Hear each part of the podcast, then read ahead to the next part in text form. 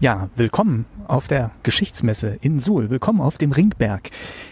Ich bin angekommen in Suhl, ich bin angekommen auf dem Ringberg und äh, die Geschichtsmesse in Suhl startet bald. Es ist gerade so allgemeines Ankommen. Ich bin auch schon angekommen, noch nicht eingecheckt.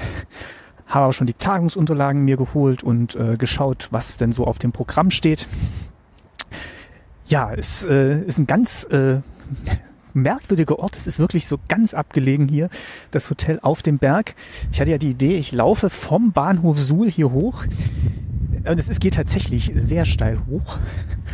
Ähm, ist auch alles noch so ein bisschen verschneit, Schmelzwasser über den Waldwegen.